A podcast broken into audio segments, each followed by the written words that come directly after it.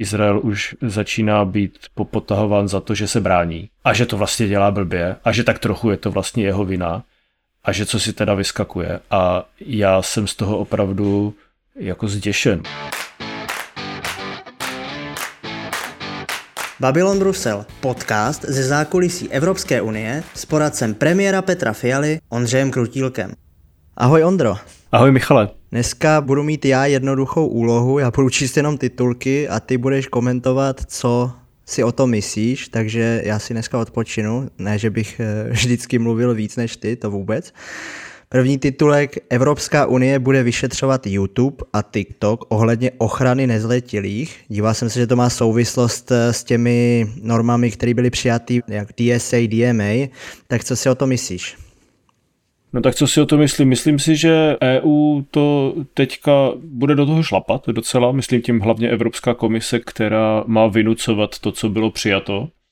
Teď je otázka, jaká bude, jaká bude odezva těch velkých hráčů, protože já zatím tak trošičku cítím i takový ten trošičku mindrák Evropy, že vlastně všichni ti hráči jsou odinut. A ona jim to prostě chce trošku zavařit. Jo? Čímž nechci vůbec nějak delegitimizovat to, že ty obavy, které komise vyjadřuje, jsou založené na něčem jako konkrétním, hmatatelném. Jenom prostě jsem vlastně přemýšlím, kdy naposled jsem zažil, že by, že by komise šla do toho jako s takovouhle vervou, jo? Protože to D S A, ten akt o digitálních službách, je účinný snad někdy od léta, od srpna, nevím, plus minus, jo?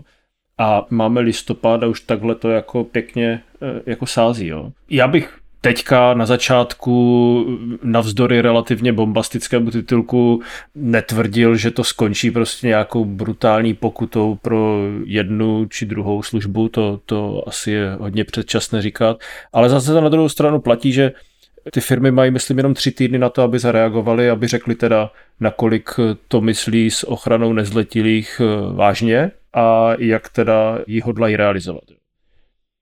Tím bych to asi ukončil, protože myslím, že bych to bylo jinak jako mlácení prázdné slámy a jenom, jenom jsem to chtěl prostě zasadit do toho kontextu, který tak jako trošku vnímám a je pro mě skutečně jako překvapivé, jak moc do toho komise šlape. Jo? Kdyby šlapala do prosazování jiné legislativy, tak jak šlape tady do tohohle, tak no vlastně nevím, jestli by to bylo dobře, teda upřímně řečeno. Tak buďme, buďme rádi, že se to týká jenom YouTube a TikToku. Dobré, druhý titulek. Europoslanci schválili svůj postoj k emisní normě Euro sedm, tak to je naše oblíbené téma, tak co máš k tomu? No haleluja, protože konečně se to povedlo. Povedlo se za prvé schválit tu normu v podobě, která vzešla z výboru, což samo o sobě je poměrně velký úspěch, že jako těch plenárních pozměňováků tam nebylo moc a ty, které byly, tak, tak prostě neprošly. A druhá věc je, že, se, že znovu zafungovala ta jiná hlasovací koalice vylučující levici. Jo. A to je podle mě trošičku jako příslib i do budoucna, že na těch skutečně důležitých textech, které můžou zásadním způsobem ovlivňovat život v E U, se dokážeme dohodnout bez levice, která prostě má ty tendence přece jenom jako trošičku jiné. Jo? Snaží se víc regulovat, víc sešněrovávat a tak dále. Takže za mě je to určitě výborný výsledek. Abych byl ale poctivý, tak musím říct, že samozřejmě, když porovnám to, co připravili členské státy a to, co teďka vylezlo z Evropského parlamentu, tak to, co schválili europoslanci, tak je skutečně trošku ambicioznější a trošku v některých věcech jako blíž tomu návrhu komise, ale rozhodně, rozhodně to jako není jeho kopie. Jo? Těch, těch věcí, které se tam změnily a které vedly k oslabení té eurosedmičky, je tam celá řada a já teď pevně doufám, že v té cílové rovince, v těch v tom takzvaném trialogu, čili kdy se bude hledat ta podoba toho finálního textu, tak že se už nic nepokazí a že všechno dopadne tak, jak má. To znamená, že, že budeme mít co dočinění s Euro sedmičkou, která nebude šlapat na krk automobilkám a tím pádem jim umožní produkovat i auta, která by už asi z trhu zmizela, typicky ty menší auta s benzinovými nebo dieselovými motory, protože na nich ty automobilky vydělávají nejmíň a tím pádem mají nejmenší důvod je udržovat na trhu. Takže když bych to měl shrnout, oslabením euro sedm můžeme napomoci zachovat dostupnost menších, levnějších aut pro lidi a to si myslím, že je klíčové. Jo? A teď se, se samozřejmě nebavíme o tom horizontu roku třicet pět a elektromobilitě a tak dále, ale bavíme se o tom mezidobí od roku dvacet tři do roku třicet pět. OK, trochu vnitrostátu do toho pustím. Koalice SPOLU půjde nakonec do eurovoleb společně. Tak, co říkáš na tohle? A ty toho budeš asi součástí, tak o to víc mě to zajímá.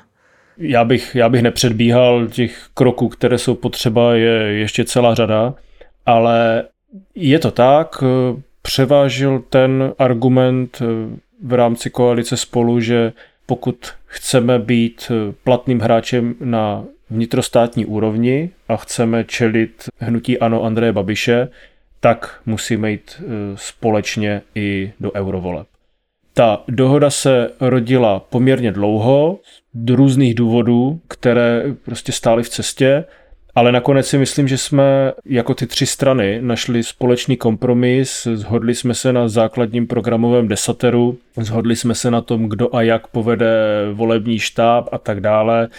Myslím si, že všechno tohle hovoří ve prospěch toho projektu a bude teď vlastně na všech těch třech jednotlivých stranách, aby o tom přesvědčili i voliče. Podle mého soudu, ne že by to bylo jednoduché, to rozhodně nebude, ale myslím, že když postavíme vedle sebe hnutí ANO a postavíme vedle sebe koalici SPOLU, tak minimálně v té evropské politice můžeme ukázat na konkrétní výsledky. Co dokázala koalice SPOLU, respektive strany v ní, strany v ní zastoupené a co dokázalo hnutí ANO. Stačí připomenout podle mě dvě věci, české předsednictví a zmiňovanou euro sedm.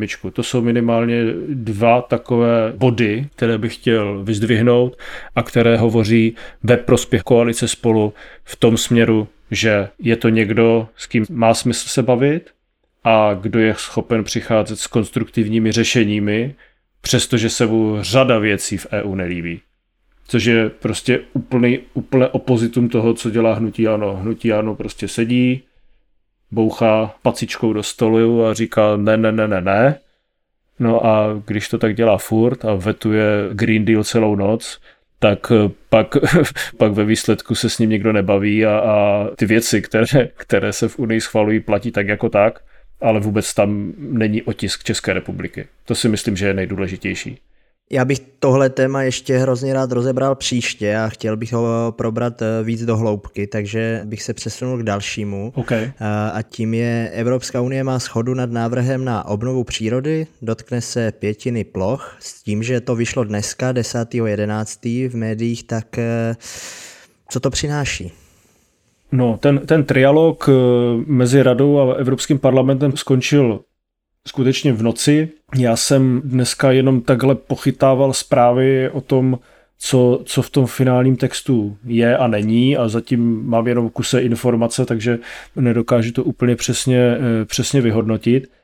Zdá se, že členské státy, které se toho obávaly, že budou prostě muset udělat z řady svých území rezervace, skanzeny a nebudou tam moci vůbec nic dělat, tak to nakonec uhráli na to, že budou moci v řadě těch postupných kroků při obnovování ekosystému, ať už do roku dva tisíce třicet nebo potom do roku dva tisíce padesát, tak budou mít dost prostoru na to si to udělat po svém. A to si myslím, že je klíčová message, která by tady měla zaznít. Čímž ale samozřejmě nekončí ty různé pochyby, které o tom textu panovaly už dřív. Jo, typicky je to nařízení, čili jako státy do toho nebudou moci zasahovat, co se týče potom vlastních implementačních jako norem typu zákonů a vyhlášek a tak dále. Další věc je, jak moc se budou nebo nebudou vynucovat obnovy zemědělských ekosystémů, což by samozřejmě potom zasahovalo i do zemědělské produkce. Konec konců ty cíle, které tam to nařízení stanovuje, čili obnovit do roku dvacet třicet dvacet procent ekosystémů, které to potřebují a potom do roku dva tisíce padesát všechny ekosystémy, které to potřebují, tak tenhle, tyhle ty cíle vlastně zůstávají furt stejné. Jo. To znamená, že i když ty státy budou mít vlastně dost volnosti v tom, co, jak budou přispívat k těm společným cílům, tak ty cíle budou furt stejný. Jinak řečeno, když se v Bruselu ze dvacet sedm států, když tam přijde dvacet sedm dokumentů, jak to, který ten stát chce dělat, a sečte se to a nebude to stačit, tak co se pak stane, že jo? Tak stane se to, že komise bude na všechny ty státy na jeden po druhém tlačit, aby se teda podle toho adekvátně zařídili, a znamená to, že vlastně členské státy budou ty, které budou mezi těmi mlýnskými kameny. Jo? Na jedné straně bude Evropská komise, která to bude vynucovat, a na druhé straně budou občané, kteří budou řvát, že se jim něco nelíbí. Jo? A z toho mám trošičku obavu, že se to vlastně tak trošičku jako ty státy tak bypassovaly a zůstaly tam jako v tom sami. Jo? Na druhou stranu, na druhou stranu byly to právě i ty státy, které k tomu kompromisu přispěly. Jo? To je taky potřeba říct. Tak jenom, abychom chápali to nařízení o obnově přírody v celkovém kontextu, že je to lepší, než byl původní návrh komise, ale úplná hitparáda to taky není. A bude, bude opravdu, jako, jako vždycky opakujeme to tady furt, že ďábel je skryt v detailu, tady si myslím, že ještě víc než kdekoliv jinde. Přesunu se do vesmíru. Evropská unie se chce více zaměřit na kosmický průmysl, plánuje zlepšení služeb a infrastruktury. Tak se ptám na to, co to vlastně znamená, protože vím, že Evropská unie vlastně dlouhodobě s tímhle nějakým způsobem jako koketuje, tak vlastně v jakým je stavu současný kosmický průmysl třeba v Evropě a jak s tím chce Evropská unie pomáhat? Tak agenturu, která je za to odpovědná, máme v Praze. To si myslím, že je důležitý, čili pokud chce Evropská unie přikládat kosmickému výzkumu a obecně, obecně vesmíru větší váhu, tak to je pozitivní pro Česko už jako samo o sobě. Vím, že v Česku je řada firem, které se na kosmickém výzkumu podílejí a jsou v tom jako skvělí. Jo? Takže tohle všechno mě dává naději, že E U bude podporovat něco, co je životaschopné a kde hlavně, že jo, se můžou otestovat různé technologie, které potom můžeme používat v běžném životě. Že jo? Tak víme, co dělá třeba americká nebo dělala americká NASA a co v průběhu jsme začali používat i my jako běžní lidi. Jo? Takže pokud by to mělo být zacíleno takto, tak já proti tomu neřeknu ani popel. A neznám podrobnosti, jo? Jako čteš mi titulek, já ti reaguju na titulek, jo? Ale tak, jak si mě to prezentoval, tak já jako palec nahoru. Hmm. Další titulek, který je zároveň otázkou, proč je připomínka Mezinárodního dne boje proti fašismu a antisemitismu letos zvláště důležitá. Tak proč? No tak jednoduše, že máme konflikt v Izraeli a ta, ta debata v Evropě rozhodně není tak jednoznačná, jak jsem očekával, že bude. Po tom, co se, co se na začátku října v Izraeli stalo. Jinak řečeno, vlastně Izrael už začíná být popotahován za to, že se brání a že to vlastně dělá blbě a že tak trochu je to vlastně jeho vina a že co si teda vyskakuje. A já jsem z toho opravdu jako zděšen, musím říct. Jo. Pokud nám poroste antisemitismus v Evropě, v Evropě, kde se odehrála podstatná část druhé světové války a víme, co všechno se během té doby stalo, tak jsme prostě odsouzeni opakovat historii v tom nejhorším slova smyslu. A to je něco, co prostě já fakt nemůžu vůbec akceptovat. Takže z tohohle úhlu pohledu je tahle ta připomínka tento rok mnohem důležitější než kdykoliv předtím. S tím souvisí další titulek. Evropská unie navýší humanitární pomoc pro pásmo Gazy o dalších dvacet pět milionů eur. O tom jsme se taky trochu bavili, ale poprosím o komentář. Ale pořád platí to samé, co jsme si říkali už myslím minule nebo předminule. Prostě OK, posílejme humanitární pomoc, ale posílejme humanitární pomoc v takové podobě, kterou nebudou moci teroristé z Hamasu zneužít. Pokud jim tam budeme posílat peníze, tak asi víme, jak to dopadne. Pokud jim budeme posílat vodu, zdravotnický materiál a podobné věci, tak s tím už se dá nakládat obtížně, jako jinak než tak, jak se s tím nakládat má, takže tolik asi k tomu. Jo, já jsem neviděl, jak přesně ta humanitární pomoc má vypadat. To, to se přiznám, že jsem teďka jako si neštudoval, ale tahle ta obecná základní připomínka, poznámka prostě pořád platí. OK, já přečtu dva titulky teďka, které spolu hodně souvisí. Maďarsko bude blokovat jednání s Ukrajinou o vstupu do Evropské unie, výhrady má i Polsko. A druhý titulek, německá ministryně chce zásadní reformu Evropské unie, než do ní vstoupí Ukrajina. A já si dovolím podtitulek, Unie by podle ní měla opustit jednomyslné rozhodování či přeorganizovat Evropskou komisi. V níž by každý stát nemusel mít svého komisaře. Tak zeptám se prvně na tu jednomyslnost a potom na ty eurokomisaře. No já si myslím, že to, že to vlastně od sebe nejde úplně oddělovat a spíš bych se na to podíval jako trošičku ještě z nadhledu a řekl si, že s tím, jak teď komise řekla, že bude chtít, aby se E U rozšířila o Ukrajinu, Moldavsko a myslím, že Bosna, Bosna má mít kandidátský status, že pokud se nepletu, tak budeme svědky řady různých kreativních nápadů, jak E U vylepšit. Zároveň budeme svědky řady prohlášení ze strany řady členských států, kterým se to rozšiřování buď nelíbí jako samo o sobě, anebo si budou chtít něco zajistit ve stávající E U a tím pádem budou proti tomu rozšiřování něco mít. Jo, a pak jsou tady samozřejmě ti, kteří se těší na to, že, že E U se bude vlastně víc posouvat k té takzvaně stále užší unii, čili lidsky řečeno k federaci.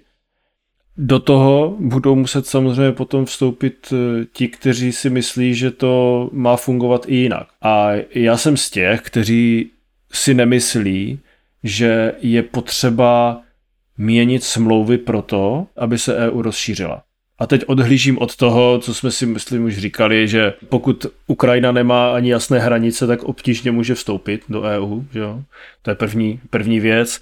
Další věc je, že pokud to půjde tím klasickým procesem jako doposud, tak se rozseká jeho, myslím, ukrajinský, ukrajinský právní řád na jednotlivé kapitoly a od, od nich se bude, o nich se bude bavit s Evropskou komisí, jestli jsou nebo nejsou kompatibilní s, s právem E U a tak dále. Prostě je tam řada věcí na cestě, jo? Ale nemělo by zapadnout, že E U podle mého soudu je připravena z hlediska primárního práva, podotýkám primárního práva, připravena přijmout klidně jeden, dva členské státy nové. Jo. Co je jiné, je nastavení vnitřních politik v rámci E U. Prostě asi bude problém, když bude chtít vstoupit Ukrajina, obilnice Evropy, do systému společné zemědělské politiky. To samozřejmě je problém, jo? Proto asi řvou Poláci. Stejně tak to může být problém pro Maďary, kteří se v otázce rusko-ukrajinského konfliktu prostě nestaví tak úplně jednoznačně na stranu Ukrajiny. Co se týče fakt samotného nastavení E U, hele, já nevím, jednomyslnost máme z dobrých důvodů jenom v několika málo oblastech a můžeme se bavit o tom, proč tam je. Stejně tak se můžeme bavit o počtu komisařů, ale upřímně řečeno, jako měli jsme dvacet osm komisařů, když tam byla Velká Británie. Když vstoupí Ukrajina, budeme mít zase dvacet osm komisařů. Co to je za argument, jakože potřebujeme snížit počty komisařů? Jo. Jednomyslnost, říkali jsme si o tom, ale konkrétněji. Máme ji v daňových otázkách a v zahraniční politice. V daňových otázkách je to podle mě poslední výzva toho, aby mezi sebou jednotlivé členské státy mohly vést aspoň nějakou konkurenci. V zahraniční politice je to podle mě nástroj hlavně proto, abychom navenek nevypadali jako blbci s prominutím. Prostě když schválíme sankce proti Rusku kvalifikovanou většinou, tak jakou jednotu navenek ukazujeme? No žádnou. Se nám Putin se nám bude smát prostě v Kremlu a bude si říkat, haha, no tak to jsou teda bezva sankce, jo, když, to, když to přijali a, a někteří se zdrželi. Jo. Takže já jsem obezřetný vůči, vůči těm změnám primárního práva z těchto důvodů. Netvrdím ale, že naopak. Myslím si, že budeme muset uvnitř změnit některé politiky, typicky tu zemědělskou třeba. Přesunu se k dalšímu titulku. Evropská unie hledá odborníky v oblasti jaderné energetiky. Já jsem to upřímně moc nestudoval, ale zaujalo mě to z toho důvodu, že my se o jádru bavíme často a říkám si, jestli je to nějaký signál toho, že jádro teďka bude velkým tématem v rámci E U.